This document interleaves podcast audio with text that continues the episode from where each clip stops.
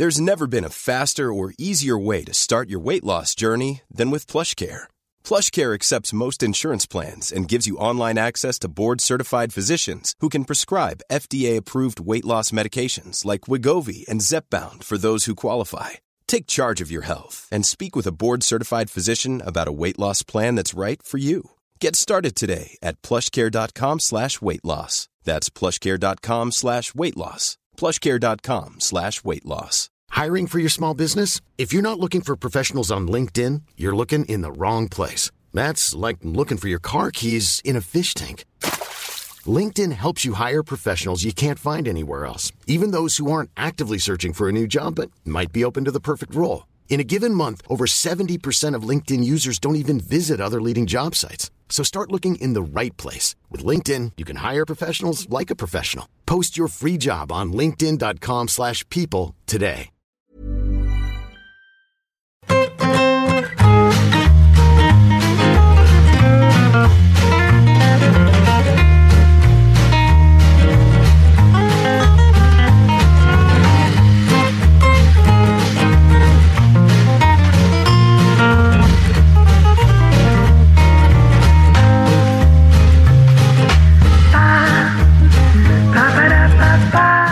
Oye, Miguel, tío, con tanto rollo con, con lo que ha habido con Mbappé, hasta habrás tenido un filón para tu para tu podcast y para tus columnas con, con la de barbaridades que se han visto y oído y escrito, ¿no? Sí, pero ¿sabes lo que pasa? Que es que no sé por dónde meterle mano al tema Mbappé. Imaginaos eh, capturar el océano en, en un vaso de agua, más o menos sería el, el trabajo de, del podcast de Mbappé. Entonces, primero voy a hacer el de Messi, luego haré el de Mbappé y todavía no me he puesto con el de Mbappé, por eso, porque es que no sé por dónde empezar. Pero bueno, al final, cuando hay tanto, al final digo, mira, vete a lo gordo. Yo que yo te puedo prestar, Miguel, un corte de Anabel Pantoja en Sálvame, Uy. En el que pregunta si Mbappé es una persona. hay, hay un momento del famoso día treinta y uno en el que en Sálvame deciden eh, conectar con Redacción de Deportes. Y entonces esta mujer ya estalla y dice... No le llama Mbappé, le llama Emma, como si fuera una mujer. Mbappé. Punto. Em, Mbappé. Mbappé, como Mbappé en ella. Oh, Hay cachondeo generalizado, pero es que la pobre realmente está desesperada porque quiere saberlo. Si quieres empezar por algún lado, puede ser divertido. Te lo agradezco porque no tenía yo controlado... Esa parcela, esa parcela, tú pídemelo a mí. Pacheco, que le gustan mucho esos programas, no me tiene informado. No, no, pero no, no, no, no, no. Pero yo es que solo veo realities. Pantoja Junior la vi cuando estuvo en Supervivientes catorce minutos, pero luego ya su posterior Sálvame solo no lo trabajo. Eso queda fuera de mi, espe- de mi especialización. Oye, Miguel, ¿y tú el rollo este? O sea, cuando, tú como eres un poquito arqueólogo de estas movidas, yo creo que el rollo Mbappé ha sido la mayor brasa jamás eh, escuchada en los medios de comunicación. O sea, nunca en un verano ha pasado esto, creo, ¿eh? O me estoy equivocando, solo porque lo tengo muy reciente. Puede ser, puede ser, porque hace un par de ellos fue con Neymar, pero... No fue esto, Yo tío, creo que no, no fue, fue tan intenso, ¿verdad? Fue, no ha sido, esto, ha sido Darko Brasanac. Hombre, ha estado fino ahí. Gracias a Mbappé lograron callar durante tres minutos al Chiringuito, ¿eh? Cuidado. Es verdad. Tres minutos de reloj, tic-tac. Tic-tac, tic-tac. Está a la altura del...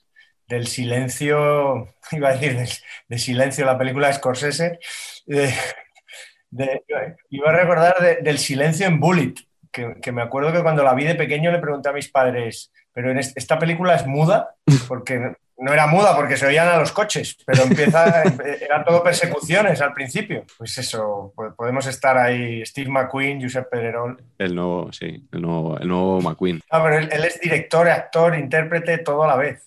Méliès, Méliès, es el Méliès de, la, de, de, la, de los programas deportivos. A nivel dirección cinematográfica me gustó también mucho el plano aquel de por el ventanuco ese que se le veía a Alemán como, ¿sabes?, enfervorizado, sí, diciendo, Dios mío, no, que no se va, que no, que se queda. Ese plano en concreto me, me gustó bastante como espectador. Parecían los fantasmas de los fantasmas del Windsor, ¿os acordáis de...? Se ve ahí como una sombrilla ahí con la cortina. Correcto. Era la conversación de, de Coppola. A mí me recordó a cuando, cuando, cuando se vio a Almeida bailando la conga porque iba, ¿sabes? Porque en Génova, porque está, estaban pasando ahí las elecciones a tope. Es como No sé, son, son imágenes bellas. A mí esos planos me, me enternecen. ¿Sabéis qué es lo peor de que Mbappé no vaya a venir a la Liga? Que nos vamos a quedar sin el cromo de Mbappé. Hombre, ahí estamos. Nos ahí vamos estamos. a quedar sin, sin saber si la M se escribe o no se escribe, por ejemplo. Muy buena pregunta, Miguel. Eh, eh, ¿Tú crees que ahora mismo en Panini están deshaciendo de seis millones de cromos de Mbappé que ya tienen impresos por si acaso? ¿Esto po- podría estar pasando? ¿Tú crees que en algún, en algún pueblo de África podrían estar Exacto. dando uso a esos cromos de Mbappé? Exacto. Con, junto Exacto. con las camisetas de... Eso es, ahí, ahí voy. Ahí de ahí trofeos voy. Que nunca se ganaron. Yo creo que habrían sido un poco torpes, ¿no? Si, si se ponen ahí a imprimir, como si no hubiera mañana. Yo creo que en el pasado, en el pasado sí hubiera ocurrido, porque bueno, se pintaban los cromos en cuanto había un rumor. De hecho, eh, los cromos que más, más han costado, más eh, en eBay y en todo colección, han sido cromos de, de jugadores que no llegaron a debutar con esos equipos y sin embargo tienen un cromo. Obviamente pintados a lo cutre y tal. Ahora ya desde hace unos cuantos años los cromos esperan a la presentación oficial porque, claro, ya antes nos tomaban por tontos, pero ahora, claro, dices, si yo sé que no se ha puesto la camiseta, ¿cómo va a tener aquí el estadio lleno? Este partido no, ex- no existió nunca. Entonces, bueno, ahora lo que hace mucho Ediciones este, vamos, y Panini, es eh, hacer tercera edición, cuarta edición, quinta edición y siguen saliendo cromos nuevos pues casi hasta diciembre. Entonces, bueno, es lo que hubiera pasado. Es el caso del cromo de Bustingorri del que hablamos hace algunos programas y ese día se nos encendió una bombillita y dijimos tenemos que dedicar un programa a los cromos, ¿no? Los cromos de nuestra vida. Y nos hemos buscado un erudito del tema, como ya estáis comprobando, que todavía ni hemos introducido el tema y él ya está aportando conceptos y aportando background para, para toda nuestra audiencia, que seguro que sabe de cromos muchísimo por lo que ya hemos podido ir percibiendo en, en los comentarios. Y hemos invitado a Nacho Gómez Hermosura.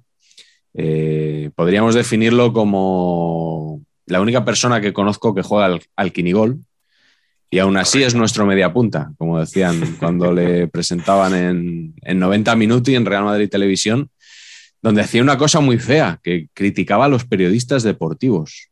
Eh, Nacho, ¿no te daba vergüenza? No les criticaba, simplemente les sacábamos un poco los colores. Es un poco, vamos, ¿no? Yo creo que a nadie se le escapa que esa sección estaba un poco inspirada en, en tu libreta. Era un poco decir, oye, el catorce de octubre dijiste esto y un año anterior dijiste todo lo contrario. Era un poco así, ¿no? Más que criticar era un poco, pues bueno, pues... pues ponerles ante el espejo, ¿no? Puede ser. Sí, sí. No, te iba a decir que erudito, erudito en cromos, no, aficionado de, desde prácticamente desde que tengo uso de razón, pero vamos, tiene que haber aficionados ahí que sepan muchísimos más datos que yo, vamos. Bueno, pero como no los conocemos, pues te hemos traído a ti, que para eso te conocí ya hace algunos años en el programa Periodistas Fútbol Club que emitió La Sexta y que creo que estuvo más tiempo en preproducción que en antena, que fueron cinco sí, semanas. Sí. Nos dio tiempo a hacernos colegas, menos mal que nos dimos prisa, que no, no estuvimos ahí mareando la perdiz, sí, sí. Porque vamos, la verdad es que fue visto y no visto. Exactamente, y bueno, estás ahora, bueno, eres, eres periodista, guionista, eh, estás colaborando con el Andallá de los cuarenta, están también en, en Hoy por Hoy de la S E R, y en general en una cosa que se llama Mornings, que a mí me hace mucha gracia, Patch, nosotros que somos muy de naming, eh, ¿qué te parece el concepto morning? Pues ignoro a qué se refiere, pero en cuanto ustedes me lo expliquen... Lo... Hombre, Morning son todos esos programas eh, de entretenimiento matutino desde las seis de la mañana hasta las once en, en F M, vamos. En las emisoras que luego a continuación ya son solo de música, las musicales. Ha habido un montón, todas las emisoras tienen uno. Y bueno, yo desde hace muchos años eh, prácticamente pues he estado, he estado trabajando en alguno de ellos, en algunos muchos años, en otros menos, pero vamos que... No es que me haya especializado, pero bueno, me ha llevado el, el destino de la profesión por ahí, aunque luego como guionista pues hago muchas cosas para, para tele y bueno, para lo que me mande, la verdad. Soy autónomo, así que si de aquí sale algo... Ten cuidado que no te quiten en vez de que te den. Correcto. Sí, sí, porque, bueno, te voy a decir una sí, cosa. Si, si, si ya has pasado por noventa minutos, el que te vean conmigo aquí hora y media tampoco te va a hundir la vida, ¿eh? O sea, que no, si, no, si has no, sobrevivido no. A, a que te asocien con, el, con, con la crítica periodística de noventa minutos, eh, estamos en ello, ¿eh? Todavía. Ha pasado un año y medio, pero todavía... Todavía estás. Sí, todavía hay que, hay que luchar por, bueno, por que se den cuenta que, en fin... que uno vale para muchas más cosas. Cierto, ya que teníamos eh, grandes fans de Al Ataque, déjame decir que de Mornings yo oía mucho arús con leche. Arús con leche, buenísimo. Buenísimo. Buenísimo. La tertulia futbolística, que era... Hombre, tertulia deportiva. Con, con Irureta, vamos, recuerdo algunas, sí, sí. Yo en, recuerdo trabajando bastante lejos de casa, una hora en coche, y escucharlo durante una temporada y, y me gustaba bastante, la verdad. Muy genio, Arús. ¿Cómo se llamaba el que imitaba a Cruyff, tío? Que era increíble. Lo Javier que... Martín, ¿no? Sí, era increíble. Era muy fan de eso. Y todos los demás hacían que este evitaban a cualquiera poniendo voces absurdas. Y eso me, me flipaba. Tenemos aquí al entrenador del Borussia Mönchengladbach. Hola, buenas tardes. Hola, ¿qué tal? Muy buenos días. ¿Sabes? Y todo arreglado así. Maravilloso. Hoy han elogiado mi imitación de José Ramón de la Morena en el anterior programa. Creo que lo han elogiado de cachondeo, con un punto de ironía, ¿eh? Pero yo lo, pero lo hice bien. No, no, desde luego. Así es. Y por tanto, hoy te vamos a pedir que no la hagas. Vale. ¿Que hoy hago Alcalá o hago otro? No. Bueno, vamos a empezar. Vamos a empezar con, con los Venga. cromos, que si no luego se nos va esto sí, sí, por encima que, de la hora y media y... Que oye, hay que reconvenir a, a Nacho desde el principio, tío, porque me han llegado rumores de que se lo ha preparado mucho esto. Es que no cosa conoce... que no es la filosofía de este programa. Eso es. No, no, no, no. Entonces, eh... este tema me, me apasiona y, y el otro día estuve en el trastero de mis padres, me traje dos bloques de álbumes porque, oh, vamos... ¡Qué maravilla! Y es que lo he disfrutado, vamos, es que claro, es que es, que es mi infancia, es que todos los he pegado yo, pero claro, hace, hace muchísimos años, treinta y tantos años. ¡Qué maravilla! Ya que nos dices que eres un apasionado de los cromos, Eh, cuéntanos un poquito cómo es tu, tu relación con ellos, si acababas todas las colecciones, cuántas hacías. El primer álbum que tengo, que es con, vamos, eh, muy chiquitín, eh, me lo recuerda mucho mi hermano, que se lo pedí a los Reyes, pedí el álbum y veinticinco sobres. Es este que, que os va a encantar, con, con esta portada horrorosa de, de un... Espectacular. De, del mismo futbolista en varios equipos, como fuera... Morata, ¿no? Arismendi o Aranda, sí. Para no pagar y... derechos.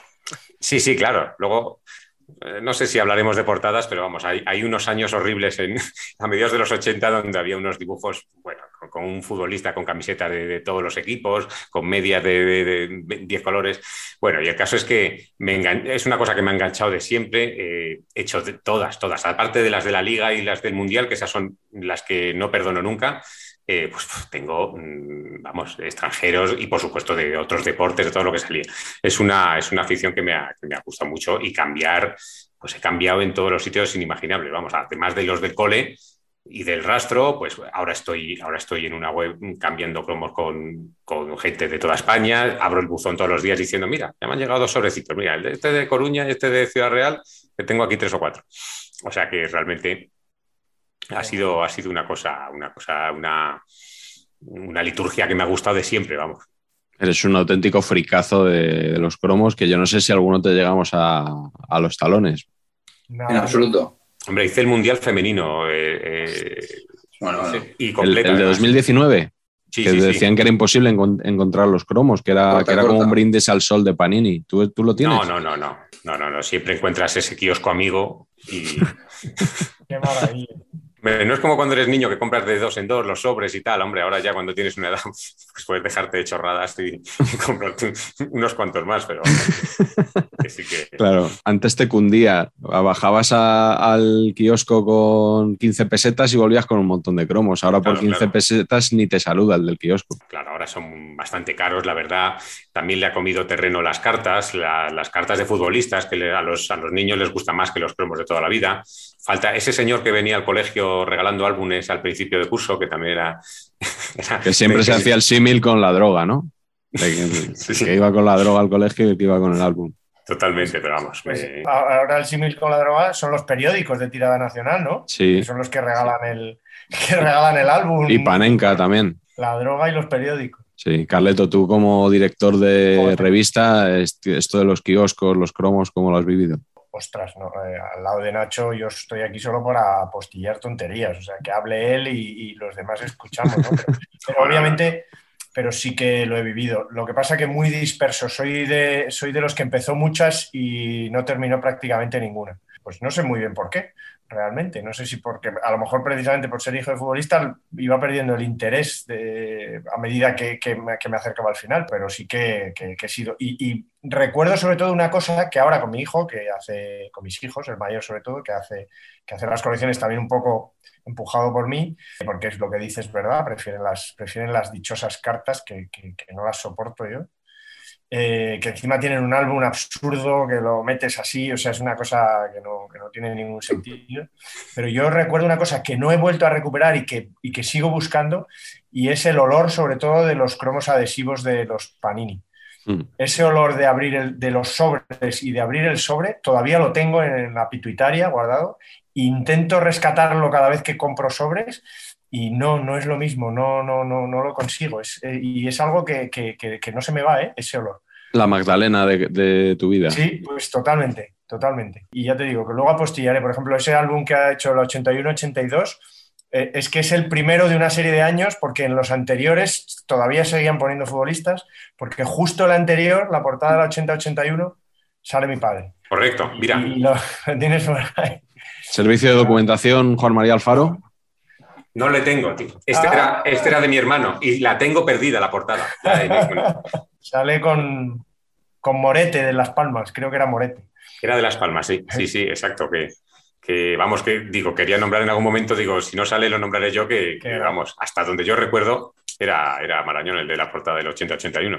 Patch, ¿tú acababas las colecciones? Nunca, eh, no, es, o sea, el, el cromo como cosa física me flipa, me parece, me, me encanta, me maravilla, pero... Tengo dos hándicaps totalmente para el coleccionismo. Uno es la impaciencia, o sea, no puedo con las cosas vacías. Y número dos, que es que carezco de habilidades sociales. Entonces, el concepto cambiar cromos, fatal, fatal, un desastre. Negociador lamentable, todo mal. Entonces, eh, pues en este ya momento en el cual estás acabando la cole, pues nunca las acababa por eso, porque me, ha, me acogotaba todo. Pero sí recuerdo eh, muy gratamente... Mi primer álbum, que fue setenta y siete setenta y ocho, porque aquí lo tienes, Miguel, soy el más mayor de vosotros de largo, ¿no? Evidentemente. Venga, check, tenía ocho, ya está. Eh, ya está hecho, ¿verdad? Tenía ocho años. Y que era eh, Fútbol en Acción, que no era de, de este, era de una movida que se llamaba, creo que se llamaba Pacosa o algo así. Y que era la primera vez que salían los jugadores moviéndose dentro del cromo. Antes siempre salían o de, en cuclillas o de pie y tal, y estos salían eh, jugando. Y me acuerdo de haber cambiado álbum, eh, cromos de ese álbum eh, míticamente en, en misa de doce en mi pueblo, que era un concepto extraordinario, lo que viene siendo fila, vamos a decir, dieciséis, ¿no? Y nos reuníamos ahí un poquito a la cosa del intercambio, cuando deberíamos haber estado quizás atentos a otras cosas, pero nos interesaba más eso. Oye, ¿os jugabais los cromos? Aparte de cambiarlos, teníais, apostabais cromos, teníais juegos para... Yo recuerdo que en mi colegio se hacían, se hacían di- distintos juegos. Había uno que ponías el cromo en la pared, lo dejabas caer, entonces se iba, le tocaba, ponía a cada uno un cromo, y cuando uno, el cromo de uno caía encima de otro, eh, el que lo había conseguido se llevaba, se llevaba aquellos cromos que hubiera tapado. Había otro juego con los, el color de los pantalones, que no recuerdo muy bien, eh, que si sacaban uno azul y tú sacabas uno azul, pues te quedabas los dos, ¿no? Yo sé que existen, pero vamos, yo era más de cambiar, de decir a alguien, tienes repes, tienes repes, tienes repes, así todo el rato, vamos. A los mayores del cole, o sea, como diciendo, es que no puedo desaprovechar este recreo. Y, era, y tú, Nacho, tú habrás ido al rastro, ¿no? Siendo madrileño. Ahí, sí, sí, ahí... sigo yendo, ¿eh? Porque muchas las termino ahí. Pasa una cosa curiosa en el rastro, que hay un buen rollo que, que creo que es bastante chulo para ir con hijos. Porque, bueno, porque en la web y tal, pues la gente, hay mucho trapicheo, y los de la cuarta edición no se cambian por otro que no sea cuarta edición. Eh, te, bueno... En cambio, en el rastro ahí todos valen igual, eh, van padres con niños y al final está el padre cambiando con el padre, los niños al final están ya distraídos, se están aburriendo y al final dices, eh, pues hay quince que no tengo y tú, pues yo treinta y tres, pues llévatelos todos. Quiero decir, qué bonito. Hay un ambiente bastante guay en el rastro cambiando, nada que ver con... Con, con mi infancia, el que había, eh, había te timaban, te decían, este, este que es fichaje vale veinte. Vamos, yo, yo tengo una anécdota que me hace mucha gracia con, con, un, con un cromo de Vitaller, portero del Zaragoza. cincuenta y ocho. Que hace, que hace una, una, una estirada increíble. Entonces, entonces, me acuerdo que el chaval que lo tenía... decía que lo cambiaba por cuatro porque la estirada, porque era una palomita increíble. Porque... y entonces mi hermano y yo me acuerdo que nos quedamos flipados como diciendo, pero este pavo nos quiere cambiar a Vitaller por cuatro pues solo porque la foto es guay. Sí, sí. Yo, a mí me marcó Faruk Hatsibegic, eh, Pepe, apodado Pepe. luego en, en el Betis, central, que era, al parecer era difícil de conseguir cuando llegó al Betis y, y recuerdo que un, un niño de mi colegio lo cambió por veinticinco cromos. Claro, yo recuerdo algunos muy difíciles, como N'Kono. Aquí hablamos de N'Kono la semana pasada, eh, hablando del N'Kono sistema. O sea, que, que sepas que, que somos fan. El N'Kono sistema era saque largo de N'Kono para que corriera Marañón. Bueno, pues ya lo tienes hecho, ¿no? Te saltas ahí a, a los nueve jugadores del medio. No, esa es la idea, ¿no? Esa es la idea, sí, sí. Pero vamos, yo como cromos muy difíciles recuerdo a N'Kono, al N'Kono recién fichado después del Mundial, vamos, que, que era, era prácticamente una leyenda. Que claro, con la, el desconocimiento que había en aquella época, que no solo podías oír lo que te contaba otro de, de tu cole. Entonces, eh, en esa colección solo nos quedaba un hueco por terminar y estábamos convencidos que era N'Kono, porque todo el mundo hablaba de N'Kono. Y en un sobre nos salió un tal Barnes, Peter Barnes, del Betis, un rubio, Betis.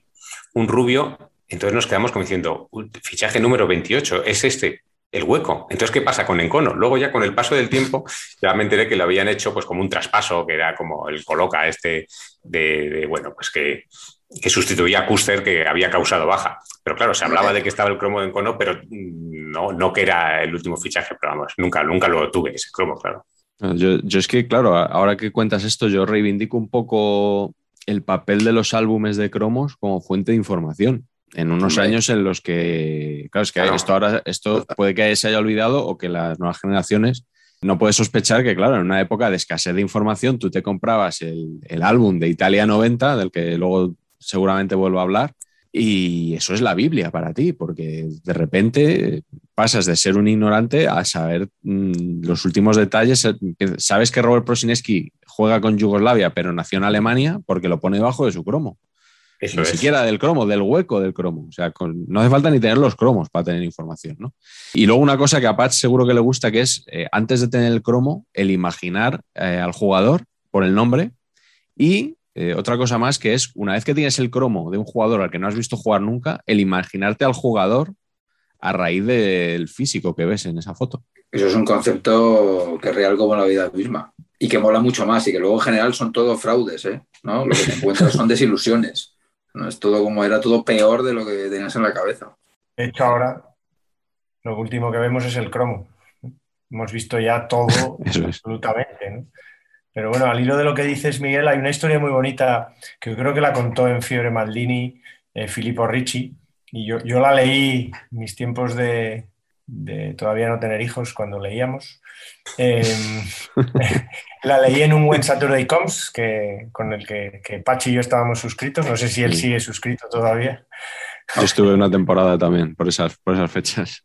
Pues una maravilla. Y, y, y contaba la historia de Filippo Ricci, eh, que trabajó para Panini, eh, multinacional italiana, preparando el álbum de la Copa de África dos mil, eh, mil novecientos noventa y seis o algo así, y cómo tiene una historia preciosa, no recuerdo ahora los detalles, de un jugador de un país eh, que era imposible encontrar su identidad.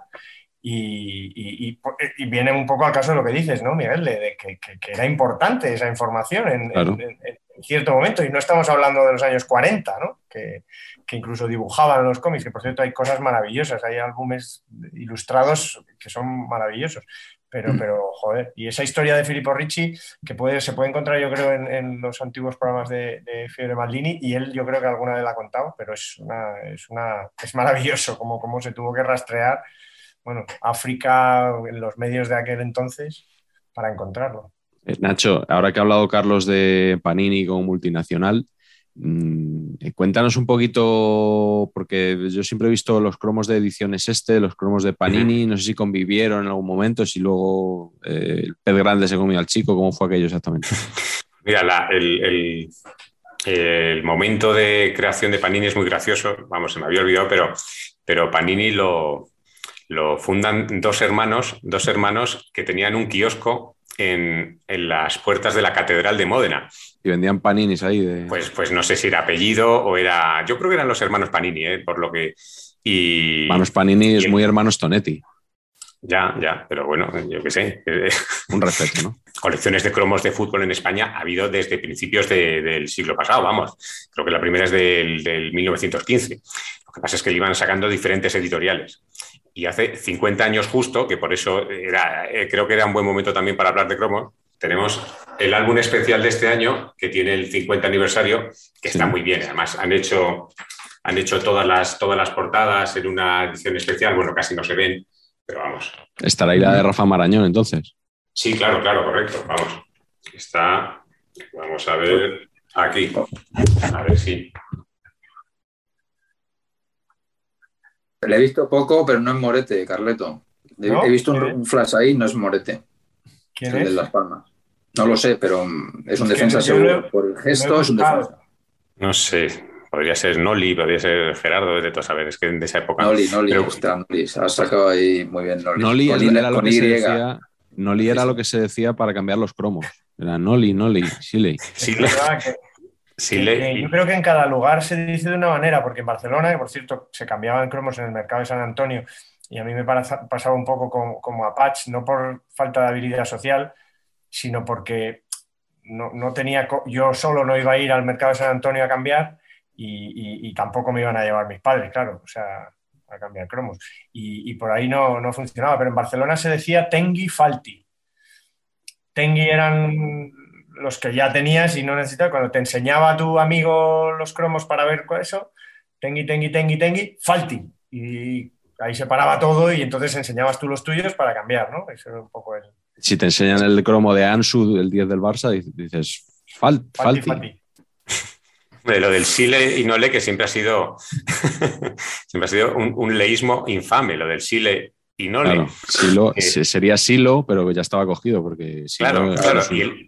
Y ya no, desde que me dijiste, Miguel, que íbamos a hacer esto, le pregunté a mi hijo mayor si se sigue diciendo Sile y Nole, y me dijo que dicen Lete, ahora dicen Lete. O sea, ¿Lete? Han perdido la oportunidad histórica de corregir el leísmo, lo siguen diciendo, o sea, han cambiado el Sile y el Nole para, te, para terminar diciendo otra incorrección gramatical como el Lete. Pero en fin.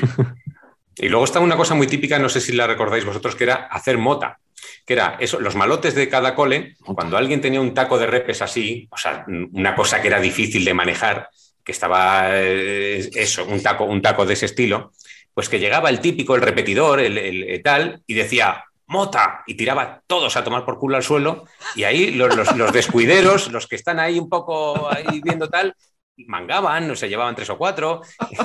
¿No, no recordáis eso? El, el Moratalá de, de, de los primeros ochenta era, era jodido. Pero, bueno, yo, yo pensaba que esto estaba más extendido, lo de hacer mota. Pero y, etimológicamente, lo de mota, ¿de, de dónde viene? Tú vas a ver. No sabemos, ¿no? Vamos. Al primero a que se lo hicieron, yo qué sé, yo qué sé. Estoy hablando de... Impresionante. En fin. Saber empatar es que es una es fuente de, de conocimiento. Es una fuente de, de aquí. Esto tenía que hacerse y se ha hecho, menos mal. Espectacular, espectacular. Bueno, iba a decir que aquellos que nos estén siguiendo por el podcast, hoy es uno de esos programas, como cuando estuvo La Huerta aquí, estuvimos viendo camisetas. Hoy vamos a ver unos cuantos cromos, eh, los más, los más llamativos, los más curiosos. Así que les animo que, a que se pasen al canal de YouTube, que así monetizamos también, como digo siempre. En el, en el podcast no monetizamos, en el canal de YouTube sí. Así que agradecemos siempre. Visionados en YouTube y... Eh, en YouTube precisamente vamos a hacer el concurso de, de esta semana, del, el polo de Cooligan que regalamos, que ya lo sabéis. Eh, vamos a seguir la mecánica de la semana pasada, que es comentarios en el canal de YouTube con un hashtag, el que, el que vosotros queráis. Y el polo de la semana pasada, el azul, ha sido para Diego Ibusquiza, que al hilo de, de toda la retahíla de entrenadores del Celta que sacamos, eh, decía... En el Celta no teníamos entrenadores amarrateguis, teníamos entrenadores ahorradores. Había los goles justos y tenían que durar nueve meses. Así que nos lo acompañó con el hashtag saber y ahorrar, y para él el polo, el azul, y la semana que viene regalaremos el, el blanco. Os voy a pedir que contéis alguna historia curiosa, eh, si la tenéis, Eh, una historia, alguna historia personal que tengáis con, con un cromo. Y creo, Carlos, que vamos a volver a... a los cromos de tu padre, ¿no? Porque, porque claro, es el que claro. tiene aquí un, un padre futbolista histórico, o sea, que empieza tú. Bueno, eh, un, par de, un par de cosas. Se podría hablar mucho eh, vinculado a, a, al español, que ya lo comentamos en, en otro Saber y Empatar, del cromo de Pizzinato, que es muy mítico, del cromo de ese futbolista italiano que no era ni futbolista ni era nada, que fichó el español y que le hicieron cromo de esos dos o tres meses que estuvo comiendo filetes a costa del español tras cruzar la frontera famélico, y que le hicieron cromo y que además se puede encontrar por ahí el texto. Le hicieron un texto muy mítico que, se, que alguien se inventó, que había jugado a la Ambrosiana y que no sé qué, y que se patatín y patatán. Un copy, como dicen ahora Pacheco y compañía. Exacto, un copy, ¿no? Y que Bernardo Salazar, el mítico historiador, contaba que le faltaba ese cromo por encontrar, ¿no? Pero bueno, por, pues por mi padre, yo creo que tiene dos, dos anécdotas al margen de esa portada. Eh, tiene dos anécdotas. Una es que jugó el Mundial setenta y ocho y obviamente le he buscado en los, infructuosamente en los álbumes, no solo en el de, oficial de Panini de, del, del Mundial de Argentina, sino en cualquier otro. Eh, no, no aparece, no aparecía, cosa que, que bueno, que es un poco fiasco, pero a añadir al fiasco que supuso que mi padre junto a Urruti fueron los únicos que no jugaron un minuto en el, en, en el Mundial, cosa que lleva con bastante pena al hombre. Pero bueno, hay otra más graciosa porque creo que además le da mucho valor y Nacho me lo dirá, y es que mi padre, que su última temporada es la ochenta y dos ochenta y tres eh, en el español, luego jugó en el Sabadell un par de años.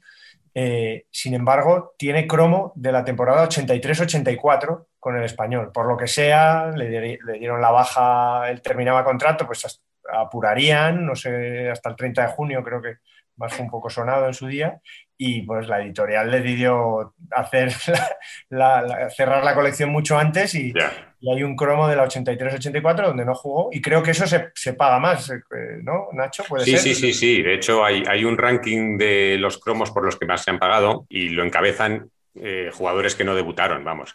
El primero por el que se pagó hace ya bastante, ya eh, cuando empezó eBay, era un portero del Racing, eh, un argentino que se llamaba Tenderesi, que no llegó a debutar. Eh, y por ese, pues bueno, creo que era, había muy pocos fichajes, debieron salir muy pocas copias, y luego hay, hay, un, hay un yugoslavo del Castellón, no me acuerdo ahora del nombre, que estuvo en el Hércules y tal, que está su cromo, pero, pero tampoco jugó nunca, entonces esos, esos son muy cotizados. Kusturic. Ese, ese, ese, ese, ese, correcto. Pues claro, ese tipo de, de futbolistas están muy valorados. Yo, yo, Carlos, te iba, no sé si conoces este cromo, seguramente sí. A mí me ha hecho mucha ilusión sabiendo que, que iba a hacer esto contigo, cuando encontré este cromo de los Chicles Boomer, ¿eh? Okay. Un álbum absolutamente, claro, muchos se me han perdido porque se han caído. Mira, Urruti precisamente, claro, venían en sí. Los chicles. Algunos son de la calle cogidos diciendo, este no lo pierdo. Y de los poquitos que tengo... Hombre, sí, señor. Qué bueno. Sí. Me ha hecho, me ha hecho bastante ilusión porque solo venían los dos o tres mejores de cada equipo. Entonces, bueno, ya es casualidad que lo tenga. Fíjate lo que acabo de encontrar de casualidad. Hombre.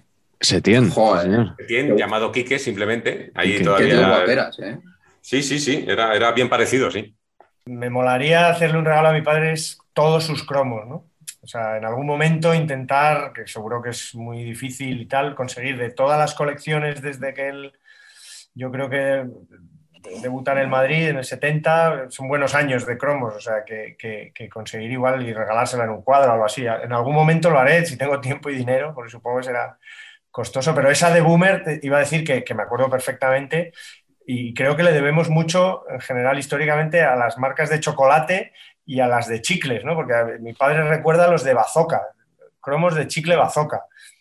Y, y he visto en el libro, por ahí, en un libro muy interesante que luego enseñaré, Que, que, que le debemos a la casa Mathieu y a todas las casas de chocolates, la cantidad, es donde iban los cromos, ¿no? Donde se, donde se conseguían los cromos, en las tabletas de chocolate. Sí, sí, los, los, los bollicaos, ¿no? Luego también, y este tipo de, de bollos, los tigretones y todos esos también llevaban, llevaban cromos. Y, y los boomer, que yo, yo no recordaba, pero bueno, en un programa que tiene la audiencia que tiene, como es este, ¿no? El, el rango de edad, lo de, lo de recordar a boomer, eh, está muy bien traído. Ibas a decir algo de Setién, Patch, no sé si era relevante o... No, no, no. Nada, ya sabéis, como siempre, naming, es que yo creo que Setién, el mundo Setién, se le empieza a llamar Setién por la coincidencia con Quique Ramos en el Atleti. El Atleti, sí, sí, eso es. Entran dos Quiques, y entonces uno es Quique Ramos y otro Setién, y como Setién mola mucho el apellido, se queda ah. con Setién. Lo cual eh, es a favor de mi teoría de que Quique no mola, Setién sí. Sí, sí. Sí, probablemente porque jugaba más que, que jugaba más Quique Ramos que Quique Setién. Entonces probablemente sí. Quique, ¿no? Esas cochorradas, ¿eh? Que, que, que el naming. Chupaba mucho banquillo, Quique. Eh, pero no sé si tanto como el protagonista de tu cromo, Nacho, el, el, el cromo con el que tienes una, una historia personal. Hace algunos años se hizo viral en, en Twitter. Cuéntanos. Bueno, esto, esto lo voy a contar por primera vez. La verdad es que salvo, salvo tres o cuatro... Primero en saber empatar. Primero en no, saber empatar. No, no, no pero vamos, cuando yo me... Vamos, cuando me hice la cuenta de Twitter, a los pocos días, en realidad... cuando todavía no sabía ni qué utilidad le iba a dar a esa cuenta, no tenía ni mi nombre, pues, pues eh, se me ocurrió la chorrada, porque se estaba hablando mucho en aquel momento de que, de que Albiol solo chupaba banquillo, que es que no se le había visto jugar en el Madrid, no, no, no jugaba nada, nada la Copa, pues como, to- como tantos otros jugadores, vamos. Entonces se me ocurrió, estaba haciendo la colección de cromos de, esa, de ese año, claro, en septiembre, entonces se me ocurrió eh, inventarme un cromo de Albiol en el que su foto está sentado en el banquillo. Entonces dije, claro, yo no, yo no sé Photoshop, no tengo ni idea, y entonces dije, bueno, pues voy a buscar en Google Imágenes a Albiol sentado en el banquillo, saco por la impresora, lo recorto con las tijeritas, el pegamentito, bueno, lo junto con el resto del cromo, lo pongo encima del álbum en su hueco con los demás rellenos, y entonces pues hago ver como diciendo qué canallada los de Panini al pobre Albiol, como diciendo qué feo no haberle puesto una foto jugando, le han puesto en el banquillo directamente. Bueno, ¿qué pasa? A mí me seguían cuatro gatos, pero cuatro, uno de los gatos era Miguel, que como ya hemos dicho antes nos conocemos. Entonces Miguel da retweet y eso se fue de madre, claro, se fue de madre, fue trending topic Albiol. Lo peor de todo es que, es que muchísima gente me consta que nunca se llegó a enterar de que eso era un fake y todavía se ven en, en comentarios, en artículos de cromos diciendo te ha faltado poner el de Albiol, como si hubiera sido real. Entonces, hay una cosa muy, muy graciosa que os, va, que os va a hacer gracia, que es que yo ese cromo, el único que existe, obviamente, le tengo en un marquito. Hombre, claro. Le tengo en un marquito, sí, como, como mi gran obra viral. Y, pero vamos. Y que no, no existe otro porque solo existe este. O sea, quiero decir, bueno, luego bueno, mucha bueno, gente... Bueno, bueno. Claro, y además es que me quedó bien, ¿eh? Luego, luego si lo ves de cerca, pues se, se nota que hay pegatinitas y tal. Pero así da el pego. Y lo tengo, pues eso, puesto pues como con las fotos de, de, de mi familia, con, con el sitio preferencial de la casa. Como lo vea, el primo del G Q S que tuitea, te están atizando ahora mismo diez mil millones de euros por esa obra, ¿eh? O sea, hay que decir que... Vamos. Oye, pues, pues eh, está a la venta, ¿eh? Tiene valor sentimental, pero, pero se le puede. No, se lo, lo, lo justito, lo justito. Claro, claro, claro. Sí, sí, lo justo. Sin duda. La verdad es que me, me, me terminó dando, dando palo y todo, pero bueno, porque era una coña. Pero es que yo digo, yo es que no quería ofender a nadie, si esto, esto era una chorrada, pero bueno. Pach, ¿tú tienes alguna historia? No, personal no, pero personal no. A, mí, a ver, yo no, ya, ya hablaremos de esto, supongo, en estas seis horas que va a durar este programa. eh, pero, claro. Pero, pero el mundo coloreación, ¿no? El mundo Photoshop, tal, yo creo que eso es una parte. Entra, abrimos ese melón ya. Voy a abrir el melón con uno de mis favoritos, por, por me parece una genialidad absoluta, que es eh, un defensa del Burgos, que se llamaba, porque ya falleció, se llamaba Palmer, no sé si lo estoy pronunciando bien, es Balear, yo creo que es Palmer, lateral izquierdo del Burgos, setenta y siete setenta y ocho estará pasado al Valencia. Entonces sale el cromo de Palmer Burgos. Entonces está posando en ese año, las fotos son en el plantío, eh, muchas fotos en un plantío nevado. Es lo suyo. Con una nieve atómica, ¿no? Entonces, claro, ficha por el Valencia y dice, coño, tenemos aquí la foto de este hombre. Burgos, camiseta blanca, pantalón negro, un poquito blanco encima del pantalón y lo tenemos. Es que ni hay que tocar la camiseta. Y entonces, claro, sacan el mismo cromo en la misma edición con el pantalón blanco del Valencia. Y claro, pone Palmer Valencia y está nevado en Valencia. En el Luis Casanova. Dices tú, ¿cuándo ha pasado esto? Qué maravilla es esto, ¿no? Lo que pasa es que, claro, yo he visto solo las fotos, eh, las fotos que, que, que hay por ahí del cromo. No se aprecia exactamente porque está como si en jarras y las manos le quedan sobre el pantalón. Entonces me gustaría ver el silueteado de los dedos, negro-blanco, como lo... ¿Sabes? La, la, la calidad del recorte. Eso me, me tiene muy emocionado. A ver si alguien que lo tiene... Uno de nuestros millones de oyentes lo tiene físico y me puede indicar un poquito cómo queda esos dedos silueteados. Fue en el plantío donde, donde el mítico calentamiento de Luis Aragonés con la pelliza. Yo creo que sí. Sí, ¿no? Que tiene que hacer mucho frío en el plantío. Oh, joder. Lo tengo reciente porque, como sabéis, el Burgos ha vuelto al fútbol profesional. O un Burgos ha vuelto al sí. fútbol profesional. Un Burgos. Y el otro día lo, lo recordamos en una retransmisión. Un Burgos y un Burgui también ha vuelto. Pach, hoy tienes a Burgui ahí. Hombre, pero por supuesto, esta es la, la camiseta fundacional de la peña Bardi Burgui, la cual ya no le vale a Burgui, eh, ya simplemente la tenemos para enseñarla en programas como este. Sí, sí, y la camiseta del Español, que tiene un vínculo, Carlos, sobre todo en, en uno de esos antiguos estadios, tiene un vínculo especial con los cromos también, me contabas. Yo os diría, no sé si eso se habrá fijado Nacho, pero a, a, a cromos y cómo se conseguían las fotos de, lo, de cada futbolista, de eso, bueno, eh, sería, estaría genial conocer al, al, sobre todo al de Ediciones Este o al de Panini, ¿no? Que luego estaban los de Fer también. Yo creo que ya cuando era Ediciones Este y Panini, y sobre todo en los años ochenta o así, eh, hay un, hay casi, to- si, si te fijas, y hoy, por ejemplo, en, entre nosotros que nos hemos escrito, me habéis mandado unos cuantos cromos y, y todos eran así. Os diría que durante los ochenta casi todas las fotos de los futbolistas se aprovechaba eh, la visita a o el Camp Nou o Sarriá. Sí. Y era mucho más fácil fotografiar en Sarriá. Yo creo que bueno, pues el, el Barça probablemente imponía más o lo que fuera y, y casi todas las fotos de fondo y tal se ve que es, que es Sarriá, es muy curioso. Y, y os diría que gran parte de esas fotos son de un mítico fotógrafo, porque yo solo lo, lo sé que él hacía fotos para cromos, que era Horacio Seguí, que era un fotógrafo estupendo, que tiene un libro incluso eh, firmado por un crítico de Cinemanía que se llama Tony Vall, que es también un escritor y, y periodista, y ese Horacio Seguí yo creo que se ha currado las fotos de los cromos de gran parte de nuestra, de nuestra infancia y sobre todo en Sarriá. En casi todos los cromos se ve el fondo y yo en muchos reconozco... reconozco ese, ese estadio, sí. Sí, sí, de hecho, de hecho de, tienes toda la razón. De hecho, hay, hay equipos completos, pues eh, tipo el Osasuna, eh, tal, no sé qué, donde prácticamente en, en la mitad de los cromos aparece uno del Español al lado. Porque sí, sí, sí, es, es, es y también el, el mini estadio también es muy habitual. Claro. Claro. Muy habitual de cuando un equipo ha estado en segunda, han aprovechado para hacerle fotos, luego subía a primera y entonces pues bueno. era, era muy, muy, muy típico. Es verdad que también del Camp Nou, pero es verdad que, que contra el Español hay muchísimos, muchísimos, muchísimos cromos en, eh, de los ochenta, y, sí, sí, sobre todo de los ochenta, del ochenta y dos al ochenta y seis. Eh, antes, cuando estábamos contando la historia, Ediciones Este, que es la que se hizo con el mercado, aunque ya llevaba muchos años la que se hizo con el mercado en el setenta y dos, luego fue absorbida por Panini en el dos mil uno y entonces ahora ya firman como Ediciones Este Panini, guión Panini.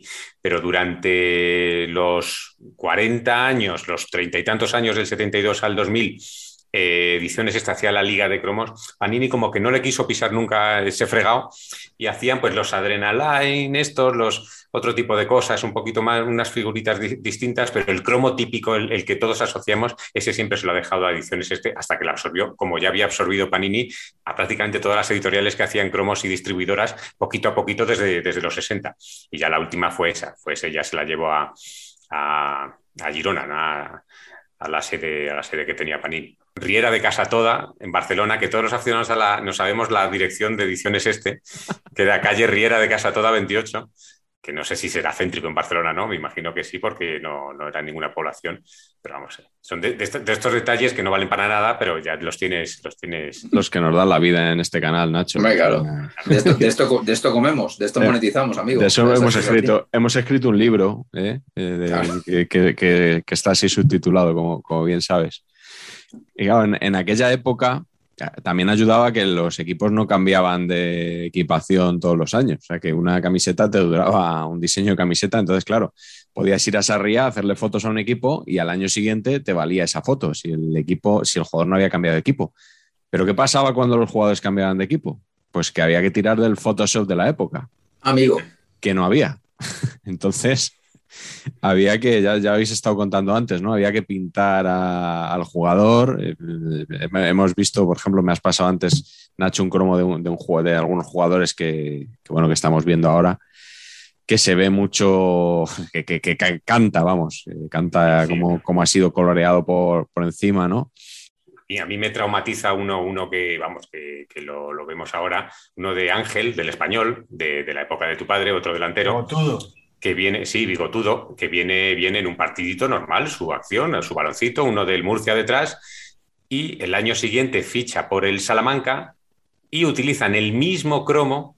A él le pintan ya de los colores del Salamanca, pero no se molestan en pintar al, al español que tenía detrás y al del Murcia que tenía detrás. Al final se ven tres equipos en la... En la es como decir, pero sí, en fin. Three-sided football. Eso es, nuestro amigo Galder Reguera ya organizó campeonatos de three-sided football, o sea que... Totalmente. Igual, igual Galder lo cogió de aquí. De lo cual soy doble campeón del mundo, tengo que decir. Ahí estamos. Sí, señor. Ahí estamos. Sí, señor. Gracias a Filippo Ricci. Patch, y la publicidad, por ejemplo, que es tu, que es tu tema, he visto por ahí algunos, sí. algunos cromos en los cuales se pintaba también la publicidad, claro, para si se cambiaba de sponsor de un año a otro, al Madrid Yo... empezaba a patrocinar Zanussi y había que poner Zanussi en la equipación. No sé en qué minuto estamos ya del programa, pero ya voy a empezar a decirme, gracias a la documentación del señor Gómez Hermosura, he recordado el, el cromo ese en el, en el cual Zanussi va puesto de cualquier manera a cualquier altura del pecho, que es una cosa loquísima, es maravilloso, es espectacular. Sí, yo creo que hay un tema... Y el de atrás también, es que es, totalmente, es, que es una puta... Hay, hay, hay un tema increíble que, que me flipa mucho de estos, de estos cromos que son así como coloreados, que, que igual la, la, la, la, o sea, el sistema debería llamarse, por ejemplo, Carioca Shop, ¿no? O sea, es rotulador tal. Es que en aquellos momentos, no, por lo que sea, no debía haber rotuladores de punta fina, ¿no? Porque es todo como, ¿no? Brochazo que se mezcla, que, ¿no? Todo como... plan. Pero ya el detalle de meterles el Zanussi, ah, ostras, es que es maravilloso, porque si te fijas, eh, eh, en estos cromos que vais, que vais a ver aquí, por ejemplo, del Bosque y tal, pues claro, hacen la edición con el cromo normal y luego hay una edición con Zanussi puesto así, de cualquier manera. Y en cada jugador está puesto de una manera diferente, intentando hacer ver que con el ángulo queda, con se queda de una manera... Se tapa una letra, sí. Con una manera un poquito, un poquito Carlos Enrique secretario, muy voluntariosa, pero finalmente un poquito chapucera, ¿no? Y entonces, eh, pues al final nos quedan así las cosas, claro. Chapucero, pero en sarria. Eso es.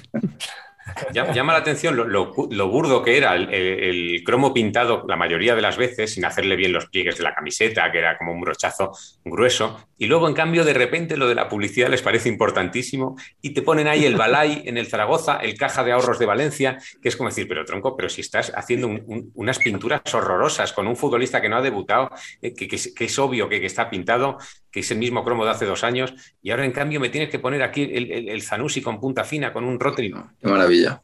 En fin. Antes de pasar a, a los que nos traumatizaron, eh, ahora que estamos hablando de añadidos, quería hablar también de, de los balones añadidos. Eh, en, en el cromo de, de Costly del Málaga han añadido un círculo blanco. Como, no es ni redondo. Es, es, es, es simulando el balón. Eso es una cosa por la que, por, porque las, las técnicas se han mejorado del Photoshop, efectivamente, pero luego eso es una manía que tienen en, en ediciones este, que yo creo que ya es entrañable y romántica, que es añadir un puto balón por narices en todos los cromos. Sí, sí, y entonces, sí. Claro, tienes, tienes una foto de un jugador donde no aparece el balón, porque no está el balón en juego en ese momento, y le ponen el pegote del balón prácticamente en todas las colecciones, no ha dejado de ocurrir en ninguna, pasa en muchísimos jugadores. Vamos a ver algunas y algunas muy actuales. O sea, que, que lo siguen haciendo hasta este año. Entonces, claro, hay, hay una que me encanta, que es Manjarín en el, sí, esa en el Sporting, esa es la mejor. Que está mirando para arriba, esperando al balón que le viene del cielo, pero el balón lo tiene pegado abajo. Entonces, es que, que estás eh, buscando la inspiración. Un pegote, no sé. Eso siempre me ha hecho... Pero al final lo termino viendo como algo entrañable. Ya con el con, de chaval me daba rabia, como diciendo, qué balón más cutre, si es que el futbolista no está ahí. Ahora ya me parece que es como mono, que tenga que haber un balón por narices en cada, en cada cromo.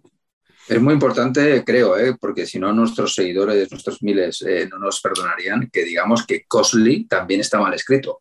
Esa H de este cromo que estamos viendo sobra. Sí, sí, bueno, es que eh, también os quería preguntar si recordáis erratas. Recuerdo lo de, que creo que lo escribimos en el libro Patch, lo de Boro, eh, central del Valencia, actual sí. Delegado y entrenador sempiterno interino. Molom, sempiterno, el Molomni del, del Valencia, que al principio lo escribían con B, en los cromos Boro, como sí. El elemento químico, y Boro viene de Salvador, con lo cual luego empezó a ser con V. Nacho, tú tienes localizadas unas cuantas erratas, ¿no? Pues mira, un ejemplo que me ha llamado mucho la atención es el de Calderé, de Ramón, Ramón Calderé, Ramón María Calderé, que antes de hacerse muy famoso en el Barça y ir a la selección y todo eso y marcar eh, contra Argelia en el Mundial ochenta y seis, pues estuvo en el Valladolid. Y entonces en, en su cromo, en su primer cromo, en, el, en la colección en la que están sentados todavía, en la del ochenta ochenta y uno, pues le llaman Calderer, con la R. Calderer, sí, diciendo, bueno, lo he visto, sí, sí, sí. Entonces llama mucho la atención cuando luego se hacen famosos, y Calderer, Calderer, y luego le ponen una R y luego se la quitan al primer cromo de Miquel Soler, le ponen Sole, Sole porque sí. Como no hay tilde, pues no sé si es Sole o, o Solé. Yo me he enterado recientemente que no es Miquel Soler, sino Miquel Solé, porque claro, es apellido Solé. Catalán y, claro. Y toda la vida diciendo Soler y, y no. Es que yo fíjate que tengo el recuerdo de que cuando ficha, ficha fichan dos, fichan Solé y Forcadell, Que, era, que venían de un equipo de tercera, no sé de dónde, creo, del Ulot puede ser, no, bueno, no lo sé. Sí, pues él es de Ulot, sí. Pues el, yo creo que venían los dos.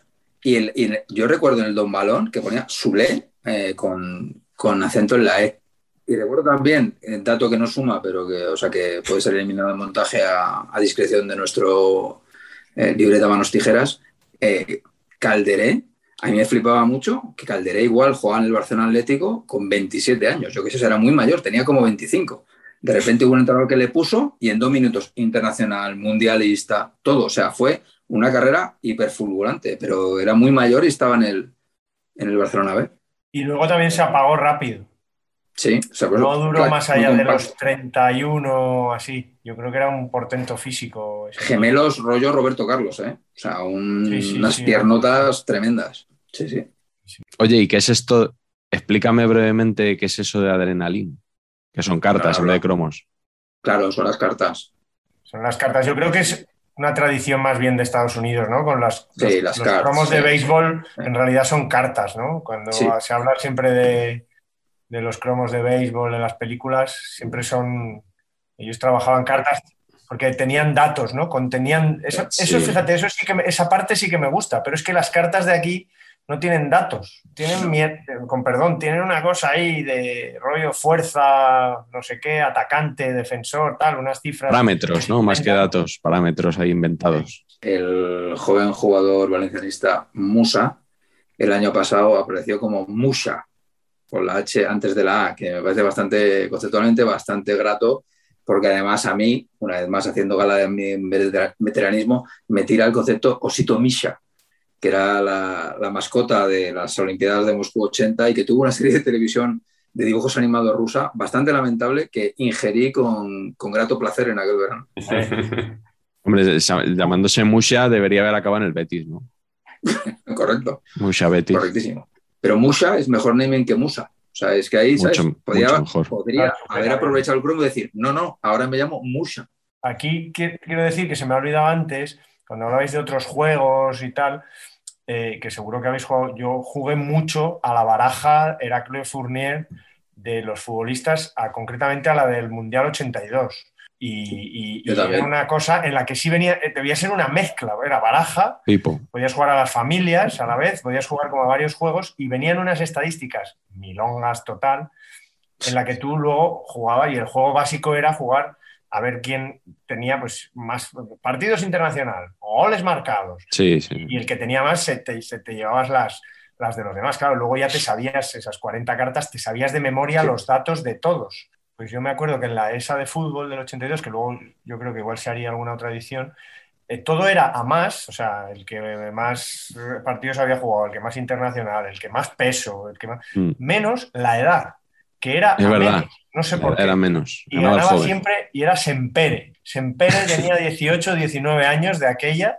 Ya sonaba como que iría, iba a ir de segundo o tercer portero al, al Mundial, que luego no fue. Pero era el único que era al revés. No sé si era Kini el más mayor, me parece, me acuerdo. Y, y no, que el pobre Kini se quedaba sin, sin esa. Y era... No sé si jugasteis a esa. Yo también jugué a la de los aviones. ¿eh? Las barajas de los aviones, de los Tupolev. Sí, sí, eran míticas esas, esas barajas, las había, de, las había de coches, las había de aviones, las había de motos y de, y de varios deportes. ¿Recordáis eh, algún cromo que os traumatizara especialmente? Yo, por mencionar solo, que ya lo sacamos en, en otro programa, estaba el de, el de nuestro, iba a decir, nuestro, nuestro, nuestra Musha, que sería Paqui Beza, ¿no? Eh, el, el cromo con Osasuna que, que ya vimos en su día y sobre el que tampoco hace falta extendernos, porque bueno, eh, ¿cuál sería el vuestro, Patch? A mí hay uno que me gusta muchísimo, que estamos viendo en nuestras pantallas en este momento, que es el de don Recesvinto Casero Úbeda, abro comillas, Reces, cierro comillas. ¡Qué maravilla! Excepcional naming de pila, o sea, pura gloria bautismal, ex, extraordinario delantero del, del Hércules, que como veis sale de espaldas. Entonces tú tienes que intuir, tienes que poner toda tu buena voluntad a que es, ese siete es Reces. No es que salga haciendo un escorzo, uy, que se le ve poco la cara, no, no, es auténticamente de espaldas, ¿no? Es una, es, un, es una gloria. Igual era un jugador que aguantaba bien el balón de, de espaldas a la... ¿No? Es muy posible. Puede ser un doble, un doble con peluca, de, en plan, me falta uno. O sea. Imagínate, ¿eh? Hacerlo comodín, ¿sabes? Para, que, para cualquier equipo, claro, mola mucho. No sé si, si seguís en lo que viene siendo Twitter el concepto Chip Panini, ¿lo trabajáis? No, solo de retweets tuyos y de otros pirados como tú. Unos pájaros que lo que hacen es dibujar cromos eh, como si los dibujara un niño de siete años mal. Son maravillosos. Yo tengo aquí unas cosas que he pedido en Etsy. Esto es, por ejemplo, una Beers Edition que han hecho, que han hecho del Leeds. Y como veis, la calidad de los dibujos son lamentables, pero, pero molan mucho. Y, y, y recomiendo fervientemente la seguición de estos caballeros que se aburre, que se deben aburrir mogollón en sus vidas. Mira, eh, voy a aprovechar para enseñaros que estuve estos días atrás en, en Gijón y un amigo mío, Frichu Justas, que ya eso, sacó este librito, que es Los cromos del Sporting. Claro, oye, es un libro... Pero Justas este pequeño. Nos va a tener que, que claro, monetizar, o sea, también, porque todas las semanas una, o sea, una cuña de no, Justas. No, no. Yo lo digo claramente, hoy hay, hoy, hay, hoy hay aquí mil euros entrando ahora mismo, hoy la edición se pone Frichu por mis narices, ¿eh? O sea, ya. Pues el, el tío junto a Helu Michelón se han clavado eh, todos los futbolistas de la historia del Sporting que debutaron en la Liga oficialmente y le han hecho un cromo y es un fake, eh, que, o sea, sería un poco lo que has hecho tú, pero sin dibujar.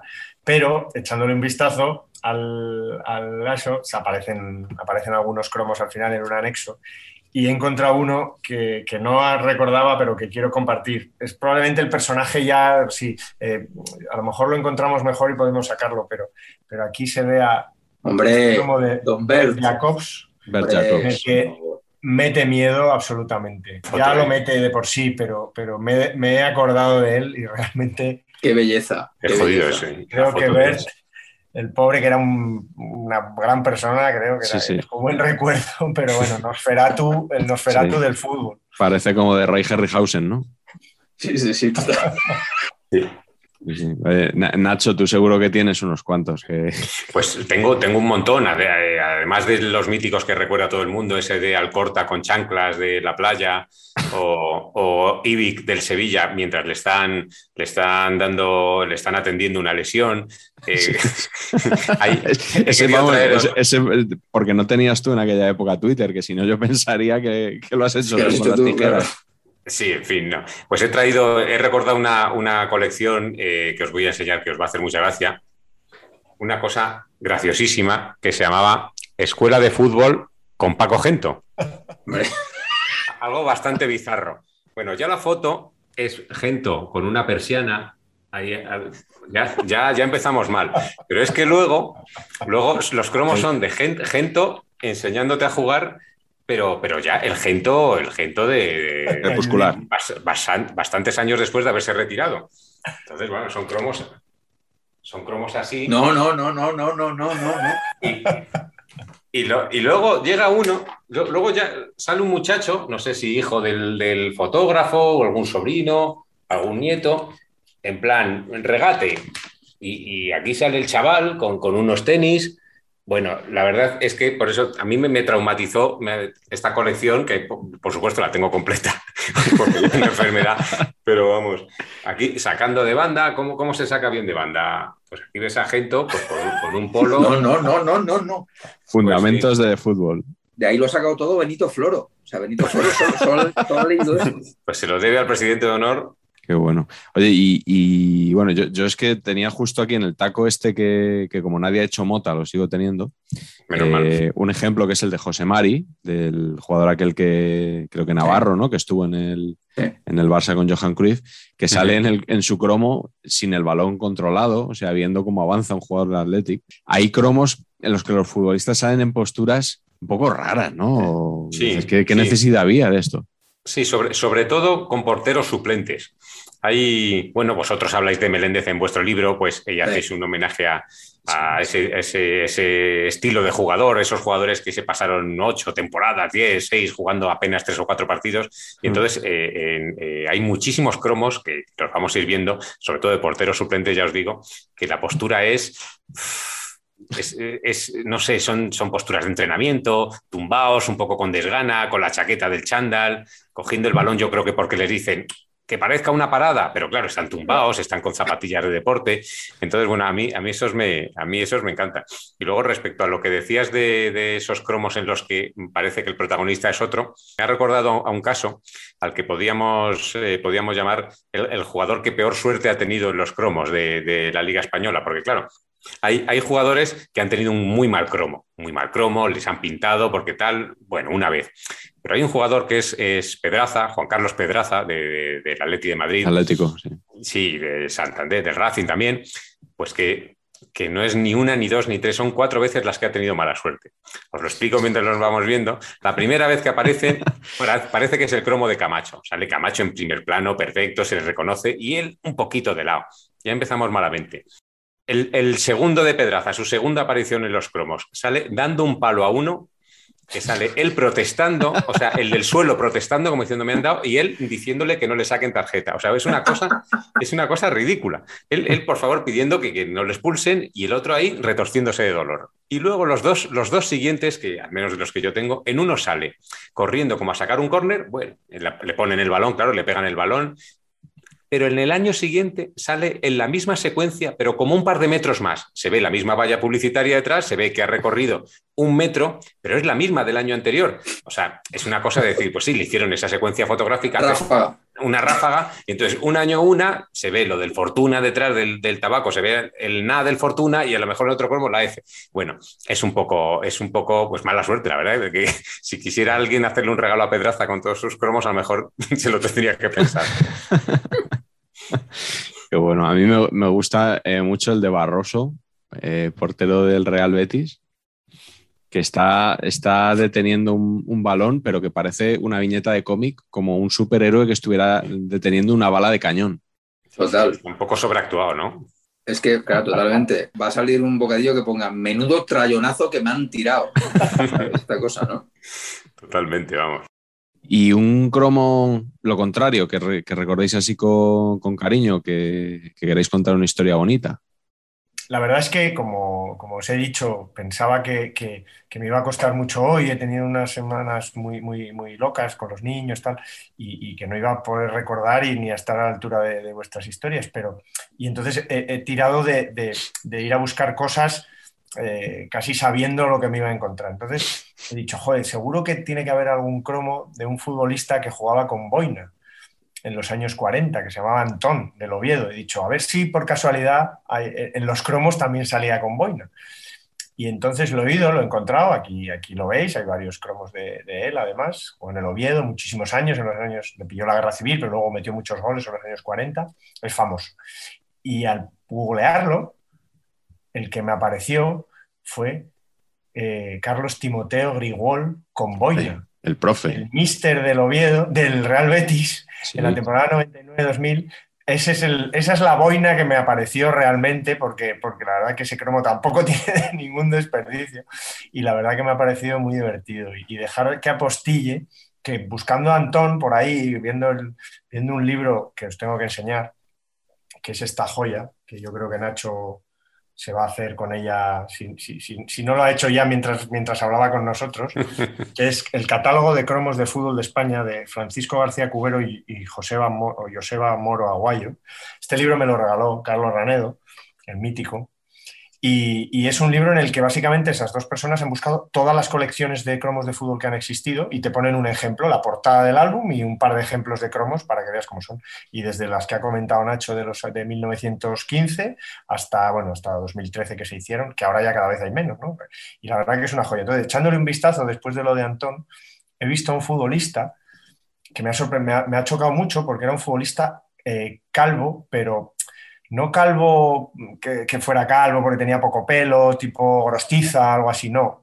calvo enfermo, ¿no? Así como en algún momento vimos a Verticia, y lo he buscado y se llama eh, Luis del Pino, y es un futbolista del Celta. Y al buscar si había más fotos por ahí, no sé qué, eh, resulta que lo he visto con pelo en varias. Era un futbolista canario del Celta de los años cuarenta, metía bastantes goles, y de repente un momento me dicen, eh, aparece como que eh, estaba calvo porque tuvo una enfermedad del amor. Es decir, que, que se quedó calvo en, claro, en los que, que ellos años, y, y el hombre sale como medio de risas en este cromo, eh, porque pues, al principio he buscado a ver si eran ladillas o era alguna cosa de esas, y, y, y, y, y no, y la verdad que hay un cromo de un señor que, que tenía una mal llamada, o llamada así eufemísticamente, enfermedad del amor, y creo que, que es una historia, es una historia, estaba buscando exactamente.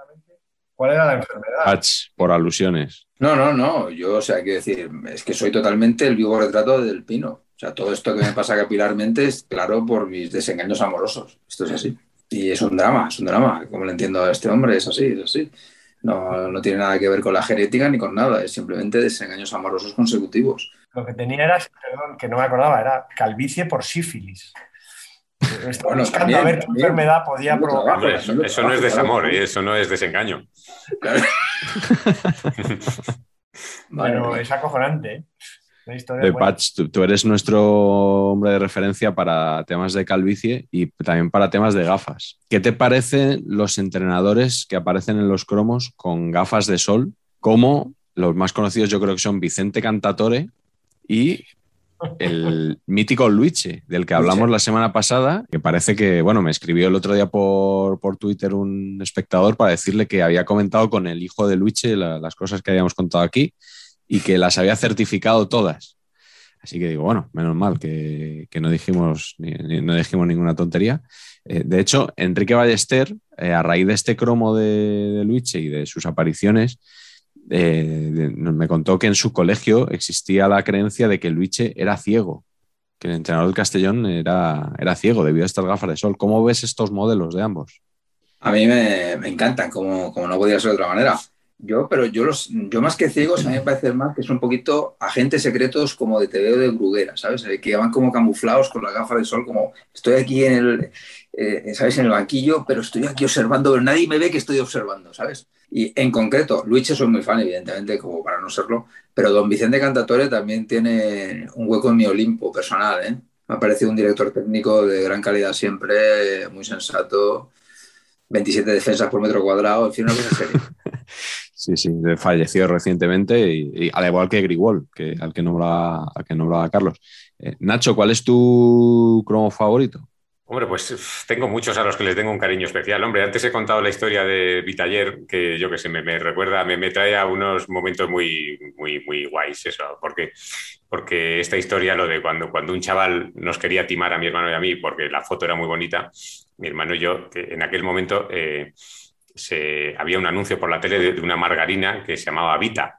Entonces, sí, sí. entonces el, el anuncio... Vita es, eh, Vita es. Vita es, Vita es. Pues entonces mi hermano y yo decíamos que se cambia por cuatro, Vitaller, Vitaller. Y entonces nos pasamos... Bueno, esto, porque claro, ese mismo día ese muchacho nos quería cam- pedir cuatro cromos por, por uno normal y corriente. Entonces, bueno, a, ese sería mi cromo.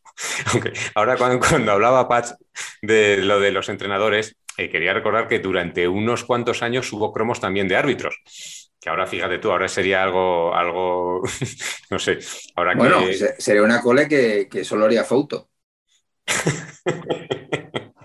Sí, sí, pero vamos, que claro, estamos hablando de una época en la, en la que los árbitros, aunque no eran tan mayores, pues llevaban un look que sí que parecía que, que estaban todos al borde de la jubilación. Pues claro, había, era, era otro estilismo, otra, otra estética, otro todo. Entonces, claro, ayer estamos viendo ahora algún cromo, pues fíjate, este tal del barrio, que no, no le recuerdo, a Navarrete, algunos sí, a Sánchez Arminio, todos estos luego, pues claro, algunos fueron muy, muy conocidos, pero vamos, que, quiero decir, ahora pues como son todos, eh, están ciclados, están todos pues... Pues no sé, pues ahora sería otro rollo, pero en aquel momento los, los cromos son también impactantes, vamos. Ahora que has nombrado el anuncio de Vita, estaba recordando otro anuncio relacionado con los cromos, pero que es eh, en el álbum de Italia noventa, es la, una de las mejores inserciones publicitarias que yo he visto nunca. A mí el álbum de Italia noventa me acompañó durante, durante meses, por, por lo que decía antes, ¿no? Antes del Mundial y, por supuesto, durante, ¿no? Para, para ir consultando a los equipos. Entonces, la contraportada de este álbum es un lugar de privilegio para colocar un producto. Pacheco, claro. Tú, además, que, que te dedicas a esto. Entonces, ¿qué producto se anunciaba en la contraportada del álbum de Italia noventa? La mortadela de Mickey Mouse. Ojo, ¿eh? ¿Recordáis, no? Mortadela, había mortadela de Popeye y había mortadela de, de Mickey Mouse. Y yo por esta época eh, recuerdo que siempre le pedía a mi madre que trajera mortadela de Mickey Mouse y mi madre me decía que bajo ningún concepto que eso era una guarrería y que no le iba a traer. Que si quería comer mortadela que me traería otra, pero no esta. Y yo nunca probé la mortadela de Mickey Mouse, pero es de estas cosas que hacen los padres y que en su momento no valoras, pero que a medida que maduras dices, mira, mis padres, qué bien. He llegado hasta donde he llegado porque tomaron decisiones que a lo mejor yo podía juzgar duras, pero que, que eran claro. convenientes, ¿no? Sí, pero es verdad que es un lugar de privilegio porque, fíjate tú, además de, del mes y pico que, que lo tienes desde que te lo compras hasta que acabe el Mundial, es una cosa que luego nunca se tira. O sea, creo que, creo que es un buen sitio donde meter un anuncio, la contraportada de, de un álbum de cromos. Porque, sí, sí. vamos, una revista terminas, bueno, salvo cuatro como somos nosotros y tal, que lo guardas. Salvo todo. Cinemanía, que Cinemanía, que pues, por eso supuesto... Eso no se puede tirar, claro, lógicamente. Claro. Pero vamos, que, que fíjate. Yo, completa, yo completas, completas, solo tengo, creo, la de la de la Euro ochenta y ocho de Alemania, que la tengo por aquí.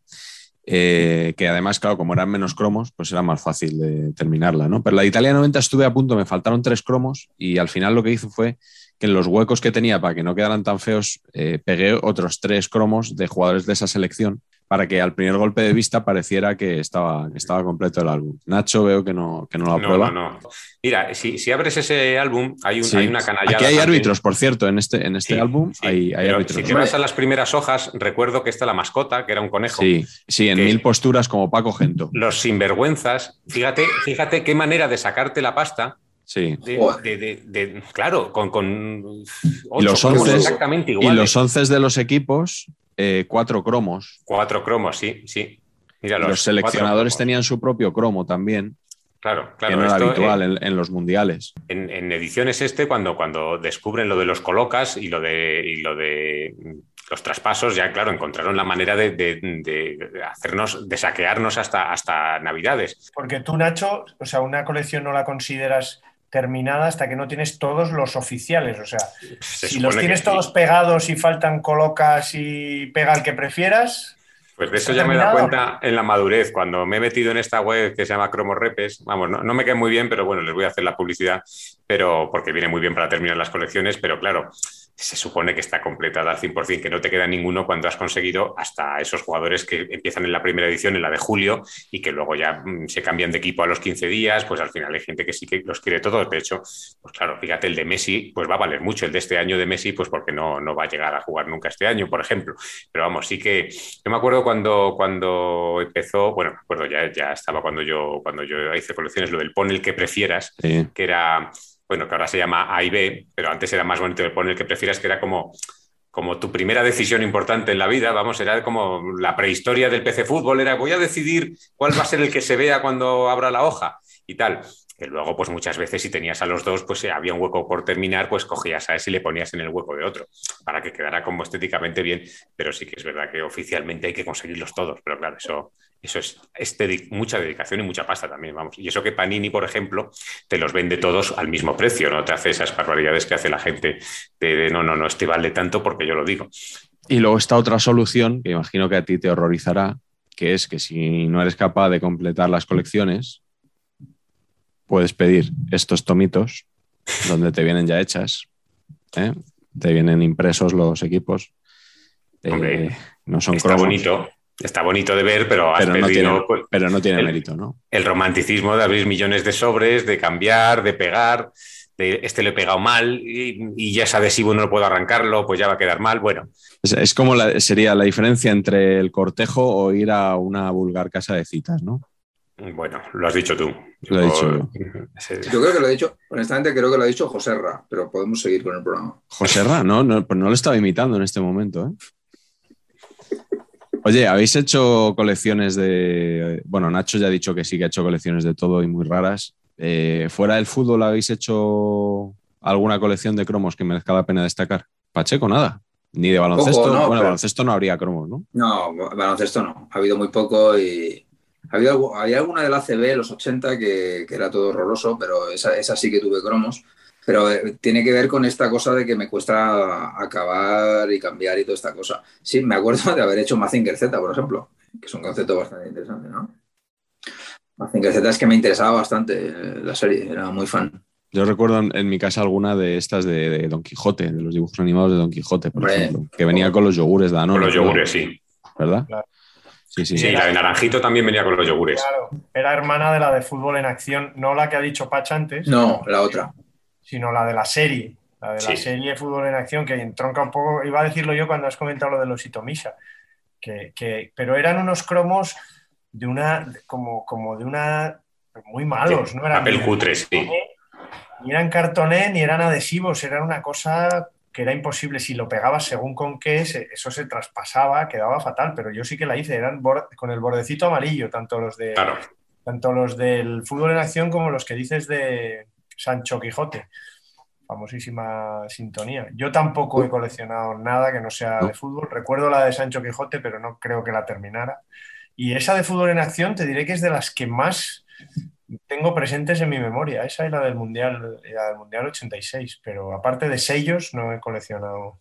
Ustedes pegaban, llegaron, entiendo que sí, a pegar cromos de pegar, o sea, rollo pegamento, sí. No adhesivo. Claro, claro, claro. Guay, perfecto. ¿Cuáles, cuáles trabajaron ustedes? ¿Qué, qué sustancia pegajosa? Yo era de y medio puro. Eh... Muy bestia, eso no, una, una barra de barra de pegamento P R I T, a lo mejor, ¿no? Eh, yo creo que no, no existía la barra de pegamento cuando yo empecé a pegar cromos, ¿eh? No.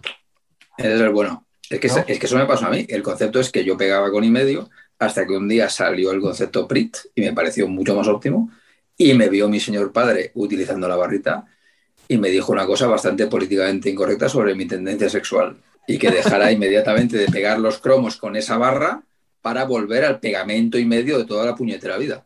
Pero que y... traspasaba, el pegamento y medio traspasaba la, la página. Sí. ¿No? O sea, la página para, para el otro lado quedaba siempre... O sea, el cromo no llegaba a traspasarlo porque era de los de cartoné, un poco ahí absorbía bien, pero por el otro lado sí que hacía de estropicio. Correcto. Yo, yo os aconsejo una, una colección que tiene que ver tangencialmente con el fútbol, que es la que voy a hacer yo ahora, que es Reyes de la Noche. Bueno, bueno. Esta colección tiene futuro. O sea, os lo digo yo. Vas a hacer ahora ya, es que la vas a hacer justo ya, en este instante, empezarla sí, y acabarla. Sí, sí, ya tengo el álbum y bueno, de hecho os voy a, os voy a preguntar y mientras que contestáis voy a ir abriendo a ver los, los sobres a ver si a ver si he tenido suerte. Un unboxing. Un, sí, el, el primer unboxing de, de saber empatar. Así que mientras, eh, Nacho, algún cromo curioso que tengas por ahí que todavía no haya salido. Hombre, pues me gusta mucho Marro, portero del Mallorca, que sale con los ojos cerrados, como diciendo, Dios bendito, no, no, o sea, es la foto principal, vamos. Entonces, bueno, esa me da mucha pena. También me da mucha pena los que están sacando de banda, porque también lo veo, lo veo un poco como, no sé, deshonroso, vamos. Pero es que, claro, estoy viendo cómo, cómo abres y que, quiero saber quién te ha tocado. Si te ha tocado Paco el Cóndor o... Sí, mira, Paco el Cóndor ahora mismo. Madre mía. Lo tengo a Paco el Cóndor. ¿Eso luego, ¿Eso luego los cambias en Radio Marca o cómo haces? Pues tengo, tengo, saliéndonos un poco del fútbol, tengo, tengo esta que le tengo mucho aprecio, que es, que es la, la Vuelta Ciclista, Ases Internacionales del Pedal, donde los cromos, son, los cromos son malísimos. Tengo, tengo muy pocos, ¿eh? Esta sí que me dio igual no terminarla. Pero, pero mira, por ejemplo... El Dormilón, perdón, el, el, equipazo. El Dormilón. Si es el equipo de mi, de mi tío Maximino. Es verdad que lo dejaste, lo dejaste caer ayer por Twitter, lo de que Maximino Pérez es familia tuya. Es primo hermano de mi madre, un crack. Pues seguramente venga, ¿eh? Seguramente venga. ¿Quién está en el dormidor? ¿Qué ciclistas están, Nacho? Joder, pues está, está eh, Eugenio Herranz, está Espinosa, está Caro, Martínez Oliver, que se fue conocido, Mariano Bayón, que también sí, fue conocido. Ganó una crono del Tour Martínez Oliver porque salió sí. muy pronto y, y te, había bien. mejores condiciones meteorológicas viento, que lo que salieron sí, después. Sí, sí. Claro. Una crono muy larga. Y luego hay aquí ciclistas extranjeros, y esto es lo que más me gusta, de repente, como les faltaba álbum, ponen ases de la pista. Y un día fueron a los seis días ciclistas estos de, de, de, de la Comunidad de Madrid, hicieron foto a todo el mundo y es como, bueno, pone gran especialista en pista, abajo, especialista en pista. Gran especialista, o sea, no tienen nada que decir porque, porque no son conocidos, claro. Es, pero vamos, en fin. Mira, y la contraportada, el hueso. ¡Hombre! ¿Qué pasa? Sí, señor. Pues es, que... es que en el ochenta y tantos el ciclismo pegaba muy fuerte en España. Eso hay que... Sí, eso... He visto que había que hay una colección trideporte. Bueno. En, el, en mil novecientos ochenta y cuatro salió Ediciones F E R, sacó una colección trideporte, ciclismo, fútbol y baloncesto, por este orden. Ahí lo tienes. Ahí es, estarían en competencia con Ediciones Este y dirían, a ver qué hacemos, claro, para, para reclutar a, a los chavales. Sacaron el as de bastos ahí, de venga, todo. Uy, qué maravilla. Bueno, algo muy bonito de las colecciones de cromos es eso de últimos fichajes, ¿no? Que, que es el nombre de un programa de Movistar con el que estamos enfrentados, porque es verdad que la rivalidad con paquetes es fingida, pero, pero últimos fichajes es que no, no, no nos gusta nada. O sea, de hecho, ese, esa franja nos la tendrían que dar a nosotros para hacer saber empatar en Movistar. Pero bueno, hasta que ese día llegue, vamos a, a valorar los últimos fichajes de los cromos de la veintiuno veintidós y, por supuesto, lo vamos a hacer en nuestra glorieta Paqui.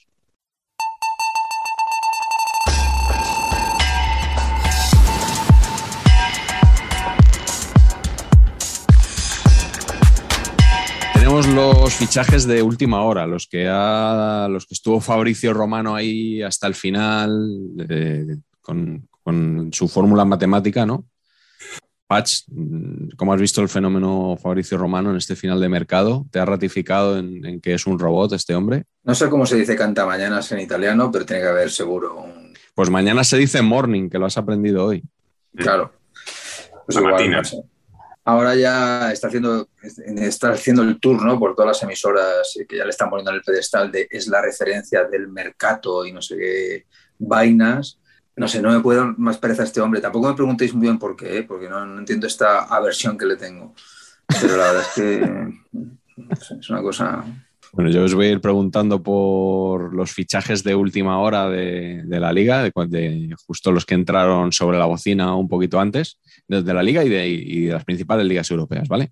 Cristiano Ronaldo, por quince millones, vuelve al Manchester United.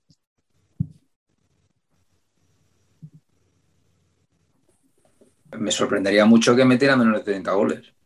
Se le ve en forma todavía, vamos. Dos años buenos. Yo quiero ver, quiero ver los penaltis, ¿eh? Quiero ver quién, quién tira los penaltis, porque lo, lo está tirando Bruno Fernández, que los tira de lujo, pero no me creo que Bruno Fernández se vuelva a acercar a un balón parado. Pues en Portugal eh, contra Irlanda la semana pasada lo tiró y lo falló Cristiano.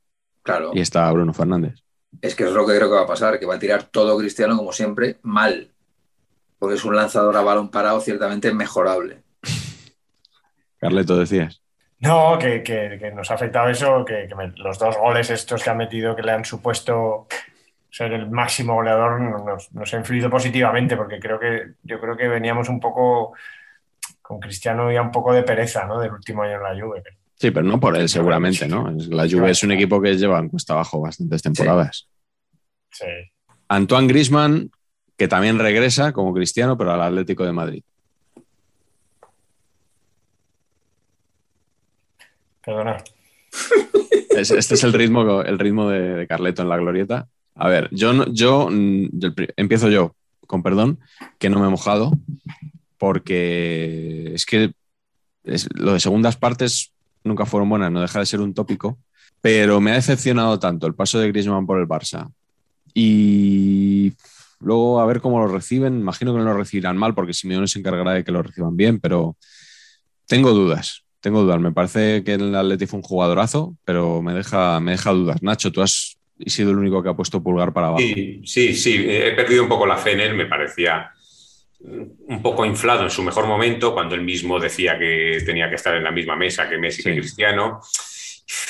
Luego cuando dices eso tienes que hacer muchísimo más, muchísimo más. Y, por supuesto, en el Barça ha sido una auténtica decepción. Es que pensábamos, al menos los que seguimos sobre todo la Liga Española y no, y no ves mucho las extranjeras, pensabas que realmente estamos hablando de un jugador para la historia, un jugador top que iba a marcar unos cuantos años tal. Y no ha sido así, ha sido... Y creo que ahora, con Correa en muy buena forma, con Luis Suárez, que si está disponible a jugar con este que han fichado, este Cuña y tal, pues no creo que sea titular. Y encima ya como revulsivo, pues no sé si... si... No lo sé, no lo sé. No, y encima con la afición en contra, ¿eh? que, que tenían la, la placa esa de las leyendas, la tenían, sí, han tenido que sí, limpiar sí. otra vez. Bueno, yo titular creo que va a ser. ¿Queréis decir algo los defensores de Griezmann? Yo es que voy al revés total, ¿eh? Es que para mí lo que va a pasar es que yo, Félix, en invierno, cedido al Paso Ferreira, por ejemplo, ¿no? O sea, es que se acabó yo, Félix, para la aventura atlética y, y Griezmann titular, lo haga como lo haga. Eso es lo que me parece que va a pasar. Sí, que, que, que es perfecto Simeone para esto. O sea, que, que no creo que le, que, que, que le pueda fallar. Y puede, fíjate lo que te digo, que, que este, si no funciona, también... es el inicio del fin de Simeone. Joder. Madre mía. Esto, si no esto, le funciona, esto grábalo, yo creo que sí que va a funcionar. Esto grábalo, pero eh. si no le funciona, si no le funciona a Griezmann, tenemos un problema. Puf, madre mía. Madre mía. Saúl al Chelsea.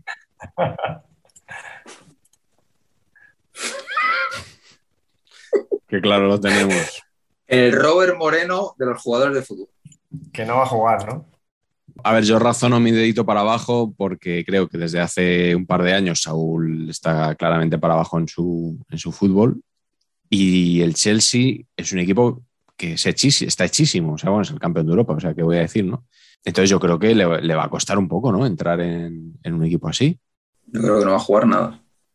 No entiendo nada, ¿eh? El mundo Saúl no lo entiendo. Porque parece un juego... A mí, a mí me gusta Saúl, ¿eh? Soy Saúl. Claro, claro. Es que por eso digo, llevo un par de años malos porque apuntaba muchísimo. O sea, apuntaba a, a crack. Y bueno. De Jong al Barcelona. Joder, macho. Uy. Oye, Nacho, cuidado, Nacho. No, hay... no, pero el mío es como a medias. No sé si existe este... barco. Sí, sí existe, existe, pero me sorprende que no le des dedito para abajo. No, pues fíjate tú, que, que yo creo que De Jong, que, que me parece muy buen delantero, vamos, me recuerda un poco a esa época del Barça en la que estaban sí. tan alejados de la élite. Eso, sí. Esos Archibald, Mark Hughes, que tenía, bueno, Lineker, que te, bueno, un delantero europeo, lo que sé que es un poco... Pero yo creo que no es para soñar con, con semis de Champions. Pero bueno, yo creo que es mejor que Braithwaite y que... Y es un jugador que, oye, con Koeman un poco su... Su valedor, ¿no? Claro. Sí, yo, yo pienso yo que lo, lo mismo te hace, te hace trece, doce, catorce goles y dices, bueno, pues un poquito... Ahí sí Ansu Fati se doce recupera, goles. Por... Yo creo que ya lo firmaba él, hace doce, catorce goles. Sí, ha metido, ha, metido, ha metido esos en dos años en Sevilla. Entonces, bueno, claro. Pero claro, no es lo mismo los balones que le van a llegar en el Barça. Entonces, bueno, yo, yo creo que, que está capacitado para hacer una buena cantidad de goles si juega, si juega, si es el nueve titular, claro. Yo es, no, claro, yo es que creo que va a tener una presencia testimonial, ¿no? Yo o sea, creo... le doy para abajo, pero no porque lo vaya a hacer mal realmente, sino porque creo que tampoco va a tener un gran papel. Y que yo creo que es un futbolista de un poco de centrar, que, que le centren balones, ¿no? Yo creo que en el Barça centrar con esos mediapuntas, con, yo, yo creo que filtrar balones, eh, sí, y, y fíjate, veo más a Braithwaite ahí, que, que, que este hombre que es un rematador frontal, ¿no? Que necesita balones de cara, como... Es un poco, sí. Bueno, como Julio Salinas, que, que también el Barça funcionó muy bien, un poquito tal, pero bueno, estando Memphis, estando Dembélé cuando se recupere, es verdad que lo va a tener complicado. Lo que pasa es que yo creo que adelanta a Braithwaite en, en un poco, no sé, yo creo que va a tener minutos. Y entonces, sí, es bueno. Holandés, ¿no? Y Koeman, yo creo que eso se nota, ¿no? Es un poco el concepto de esos entrenadores argentinos que empiezan a llenar de sus equipos de jugadores argentinos cuando vienen a España, y jugadores de medio pelo, en este caso, casi casi. Bueno, argentino no, pero colombiano, Radamel Falcao al Rayo Vallecano. Joder, macho. Yo creo que yo, va a meter goles. Yo aquí estoy, sí, no estoy muy convencido. ¿eh? No, claro. no. Yo creo que físicamente va a ser el típico que va a estar lesionado muchísimo tiempo, me da claro, la impresión. Correcto. Yo, de hecho, claro. de hecho, reconozco que pensaba que ya, ya estaba... Ya estaba, si no retirado, estaba ya en su país, una cosita así, un retiro en, en, en Arabia o en, o en China.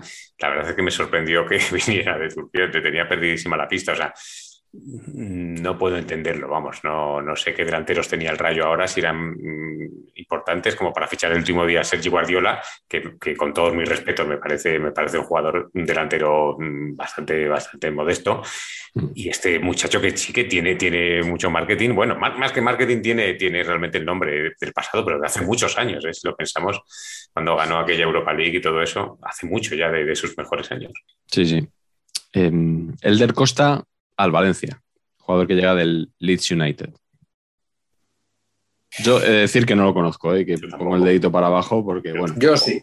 Yo, pues ha, yo habla. Sí. ¿Tú, ¿Tú le has visto jugar en Leeds, probablemente? Hablo con conocimiento de causa porque Pacheco Junior y yo somos bielsistas y entonces nos vemos todos los partidos del Leeds y el del Costa es una castaña, pero atómica. O sea, típico encarador que cuando encara nunca se va de nadie. Esto es el del Costa.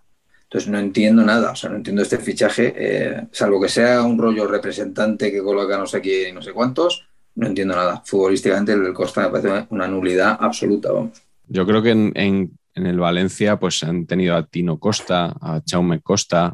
Ah, también, también. Y entonces quieren como, como nuestro espectador que junto a muchos corchados, quieren juntar claro. a muchos Costa. Entonces por ahí igual puede tener ah. explicación el, el fichaje, ¿no? Muy correcto. Sí, sí. Correctísimo. Puede ser eso. Bueno, y hablando de naming, fichaje de Juan Ibiza por el Ibiza. Ven. Hombre, estaban condenados a entenderse, ¿no? Sensacional. Eso solo puede, solo puede salir bien. Eh, otro con, con un nombre muy optimista. Hope al Mallorca. Hope. ¿Qué significa Hope? Es una imitación a De la Morena también, lo de Hope, ¿no? ¿Qué significa? Como, como se escribe, ¿no? Como se ¿Qué lee. significa Jope? Jope. ¿Y, y Jope, en qué tú, idioma? Tú vas mucho al pueblo. Yo, Jope, venga, por el naming, Esperanza, aunque es con dos P's, pero, pero bueno. Bueno, pues, pues. Yo os digo que soy muy a favor de la, de la ONU que se ha montado el Mallorca ahí delante. O sea, el mundo cubo-coreano este, esta ONU, a mí me tiene bastante enamorado, ¿eh? Bastante fan. Bellerín al Betis. Bellerín me encanta, me, me encanta el, el look, me, me encanta el... Sí. Todo, todo, todo. La moda. A ver, Carleto, el único que da para abajo, que se explique. Hombre, con, ese, con esa pinta en el Betis, le va a dar una colleja, le va a dar una colleja Joaquín. Ah, creo que Pellegrini, porque Pellegrini... Y le va a dar una colleja. Y Pellegrini va a durar Joaquín. menos este año. Pero tú ves a Joaquín reconviniendo a alguien por las trazas que lleve. Pues sí, la verdad veo ¿Sí? a Joaquín reconviniendo a cualquiera por todo, por cualquier cosa, ¿no? Sin, sin ningún tipo de... Hombre, que con, con, con cachondeo, obviamente. Pero vamos, que, se van a, que le van a vacilar, eso lo tengo claro. A mí me parece que, que, que tiene un carisma, un carisma especial, no fingido, como... como... Cuando a un, unos, un, un sin, sin carisma se empieza a poner tatuajes o dejarse el, como Ricky Rubio, eh, barba, pelo largo, voy a ver si así tengo carisma, ¿no? Pues no, esto se tiene o no se tiene. Yo creo que este muchacho tiene, tiene pues eso, que si el bigotillo fino, que si tal, eh, luego el estilismo, los looks que lleva, tal. A, a mí me, me gusta ese concepto de jugador porque, bueno, pues porque se nota que le da igual, le da igual un poco, pues eso, que, que le llamen de todo, vamos. A mí, a mí me, me gusta ya, es casi sin saber qué tal, qué tal juega, aunque siempre ha sonado como lateral para la selección, pero al final, como, como tampoco se le ha visto mucho, tampoco sé si será, si será titular o no. Me imagino que, oye, es un chico que tenía muy buena pinta siempre, ¿no? De en inferiores y tal.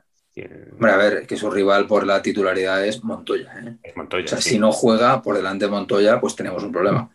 Y luego, conceptualmente, a, a nivel visual, a mí es que me recuerda mucho a otro exjugador del Betis que se llamaba Antolín Ortega. ¿eh? eh...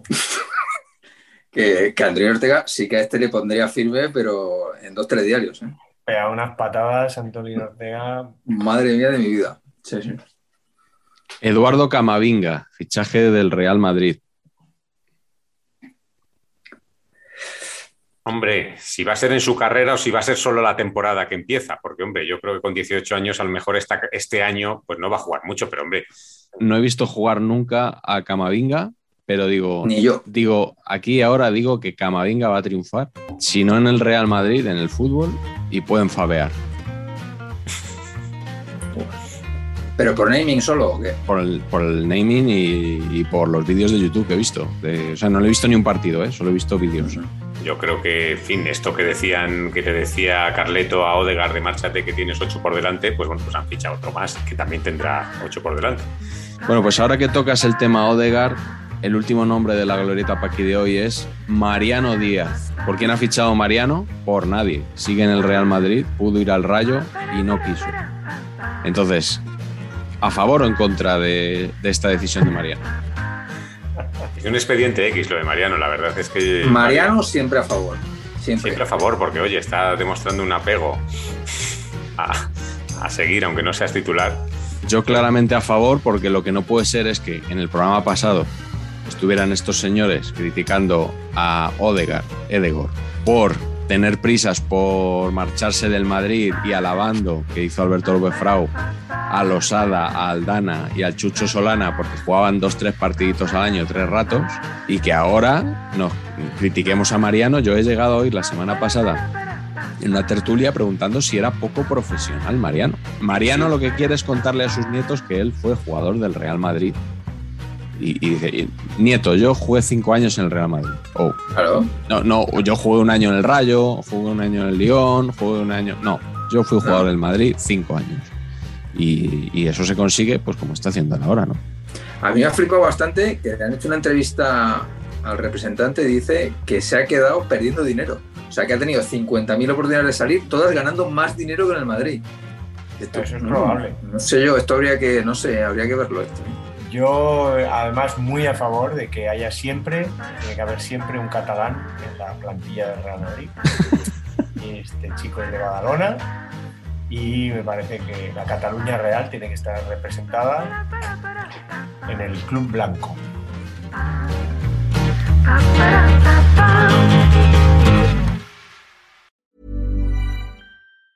Mom deserves the best, and there's no better place to shop for Mother's Day than Whole Foods Market. They're your destination for unbeatable savings. From premium gifts to show-stopping flowers and irresistible desserts, start by saving thirty-three percent with Prime on all body care and candles. Then get a fifteen-stem bunch of tulips for just nine ninety-nine each with Prime. Round out Mom's menu with festive rosé, irresistible berry chantilly cake, and more special treats. Come celebrate Mother's Day at Whole Foods Market.